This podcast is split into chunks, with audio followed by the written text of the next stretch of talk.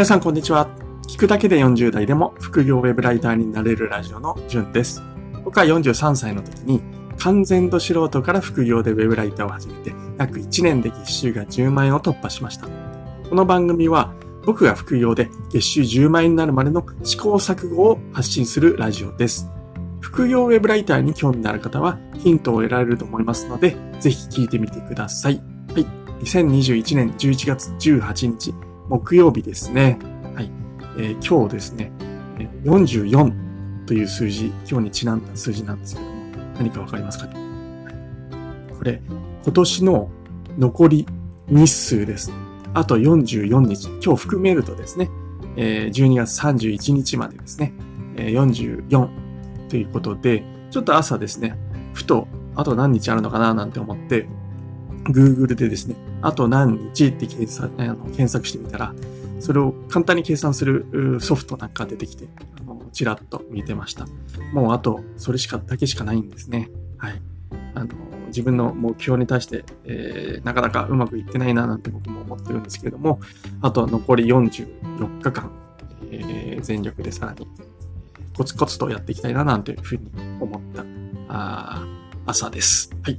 本日のお題なんですけれども、ウェブライティングで意識すべき3つのトンマナということについてお話ししていきたいと思います。この放送は、えー、ウェブライティングでですね、えー、トンマナっていうのが大事だっていうのは分かったけれど、どうやって決めるのっていうことが分からない方に向けた放送です。トンマナを意識すると、読んでいて気持ちのいい文章が書けるようになります。はい。なので聞いてみてください。それでは本題です。ウェブライティングで意識すべき3つのトンマナとは何でしょうか？っていうことなんですけども、これ実例を見てみないと、トンマナを意識するとか言われても、あるいは統一しろとかって言われてもわからないと思いますので、えー、3つ解説しますね。えー、1つ目がですね、まず、デスマス帳か、ダ・デアル帳かを決めるというのが1つ目になります。次がですね、〇〇を統一する。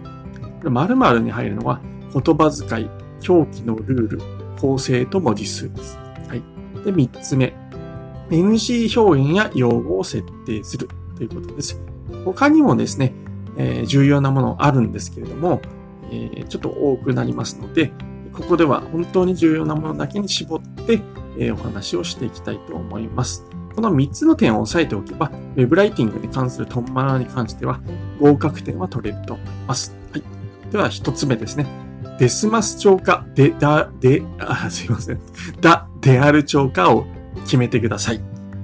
えー、これですね、まあ、たまに、たまにでもないが、まあまあちょいちょい見かけるんですけども、このデスマス帳とダ・デアル帳が混ざっている文章っていうのがあるんですよね。はい。これ見かけたらですね、ちょっとぜひ読んでもらいたいんですけども、非常に読みづらいです。はい。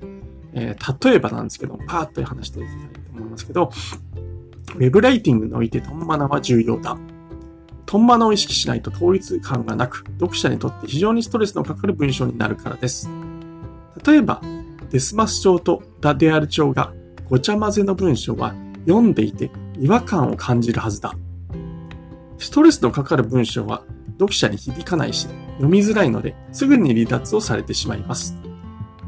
これ極端な例なんですけれども、自分で作っていてもちょっとイラッとするような文章になりました。はい。なので、デスマス調に統一をしてみるっていうことをしてみてください。はい。そうするとですね、違和感がなくなります。はい。今のをもう一回繰り返してみますね。デスマス調で。ウェブライティングにおいてトンマナは重要です。トンマナを意識しないと統一感がなく、読者にとって非常にストレスのかかる文章になるから。例えば、デスマス帳とダ・デアル帳がごちゃ混ぜの文章は読んでいて違和感を感じるはずです。ストレスのかかる文章は読者に響かないし、読みづらいのですぐに離脱をされてしまいます。い。かがでしょうか？デスマス帳はですね、柔らかい文章を書きたいとき、ダ・デアル帳は硬い文章を書きたいときなどに使い分けるようにしましょう。今はこのデスマス帳に統一して、お話をしました。はい。ちなみにですね、同じデスマス調でも、より丁寧な、おりますとかですね、ございますとかっていう風にする感じのものとか、あとはですね、もっとフランクに親しみやすくですね、ですねとかですね、あるいは、これちょっと文章では、あの、言葉では話で、ね、あのびっくりマークをつけてですとかっていう風にするなんてことも可能ですよね。はい。ブログなど、コンセプトや、あの読んでほしい読者のイメージに、えー、合わせて、デスマス調かダデアル調で選ぶといいでしょう。はい。ちなみに僕はですね、ブログでは軽い感じのデスマス調に統一しています。はい。で二つ目、〇〇を統一するということなんですけれども、えー、この言葉遣いを統一する。表記のルールを統一する。構成と文字数を統一する。段落開業を統一する。という、えー、のことを統一しましょう。というのがこの〇〇を統一するということです。この、えー、トンマナではですね、この4つを意識して、えー、統一してみてください。まず1つ目。言葉遣い、テイストを統一するということなんですけども、これを統一することが非常に、えー、トンマナでは大事です。言葉遣いとかテイストがバラバラだと、読者にですね、すごい違和感を与えてしまうんですね。でまた極端な例で話すんですけど、例えばジャイアンがですね、のび太に対して、僕は君に怒っています。のび太くん、ぶん殴らせてください。とか言ったら気持ち悪いですよね。はい。あるいはですね、ドラえもんが、のび太くん、俺に任せろ。どこでもドアを、どこで、どこでもドアを使えば、静香ちゃんのお風呂を覗けるぞとか言って言ったらどうでしょうかはい。あの、アホみたいな、自分で話しててちょっと馬鹿らしくなってきたんですけど、まあ、要はですね、この言葉遣いやテイストの重要性を、まあ、ちょっとわかりやすく説明してみました。これですね、トンマナではこの言葉遣いとかテイストっていうのが一致しているかを意識することが大事だってことですね。じゃないと今みたいにジャイアンの例とかのび太、ドラえもんの例みたいにすごく違和感を感じてしまいます。はい。えー、ということで、えー、言葉遣い、テイストを意識、統一するように意識してみましょう。ということです。次。表記のルールを統一するですね。えー、トンマナではですね、この表記のルールを統一する意識してみましょうということです。これ、えー、あの表記のルールってまあいろいろあるんですね。まあ、けど要は何が言いたいかというと、例えば、あの、漢字、ひらがな、カタカナ、これありますよね。書き方3種類。まあ、例えば漢字で時って書くときと、ひらがなで時とかですね。あるいは、彼。彼が好きだっていう彼も。例えば、漢字で彼って書くのと、カタカナで彼って書くので違いますよね。はい。これが文章の中でバラバラに出てくるのはダメですということですね。なので、漢字漢字で彼って書くんであれば、最後まで漢字を使い切るとかですね。あるいは数字でも1000っていう数字が1000っていうことに書くのか、あるいは1点〇〇〇。点って言ったら何、あの、なんですかね。線をこう分かりやすく読ませるためのものとかですね。あるいは鍵括弧とかですね。あるいは自分のことを僕って読むか、自分って読むかっていうような、まあ、こんなことをすべて、えー、統一しましょうという内容です。この文章内で、えー、いろんな使い方をあまりしないようにするっていうことが大事です。えー、これ表記をこう統一した方が読みやすい文章になるからですね。はい。ということで、表記を統一するということを覚えましょう。はい。一応ですね、これちょっと専門的になるんですけれども、SEO の観点や、あるいは連チャンとか重複表記を避けるために、あえて違う言葉を使うっていう時は、まあ例外です。ただですね、まずはこの例外を意識せずに表記を統一するっていうふうに覚えましょう。はい。次ですね。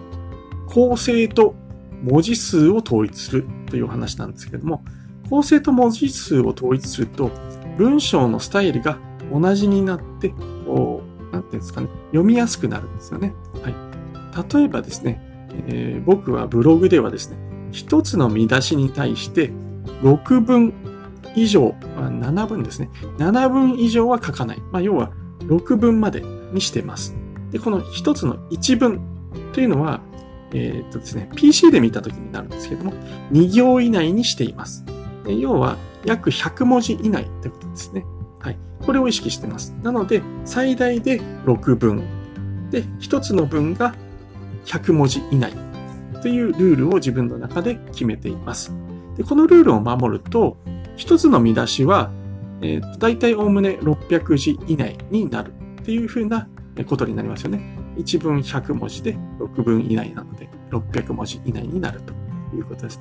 これがですね、見出しごとに、と3文だけの、まあ、すごく短かったり、あるいはすごい長かったり、10、10、12とか書いて、バラバラに見出しごとにですね、長さが変わってしまうと、非常にこれ読みづらくなります。試しに、えー、自分でも書いてみたんですけれども、すごく読みづらいです。はい。なので、これ絶対的なルールではないんですけれども、基本的には、まそういった感じでルールを作る。構成の文字数と、えー、を、まあ、こう文章の構成と文字数を統一するということを意識してみて書いてみると読みやすい文章になるかなっていうふうに思います。はい。えー、最後ですね。えー、最後というのは、えっ、ー、と、このですね、〇〇を統一するというところでの、えー、最後ですね。はい。えー、段落と開業を統一するということです。これをすると、あの、一段落ののボリュームとかですね、開業の頻度が、あの、なんですかね、まあ、統一することによって読みやすくなります。これですね、あのこのルールがバラバラだと、すごく読者さん読みづらくなるんですね。はい。これちょっと説明難しいですね。はい。例えば、僕はですね、ブログでは、丸の後は必ず開業してます。必ずじゃない。95%開業をしています。あるいはですね、あの、文章が長い時は点でも開業したりしてます。とか、あるいはですね、強調したい文字が前後があるときは、前後を開業して、その文字だけで一段落となるようにしています。というような感じですね。こんな風にルールを決めております。これも、もちろん人によってやり方は違うと思います。別に丸をしたら必ず開業しなくてはいけないわけではないんですけども、おおむね、まこういった形でルールを決めて、え、やると、文章全体に統一感が生まれて読みな読みやすい文章になります。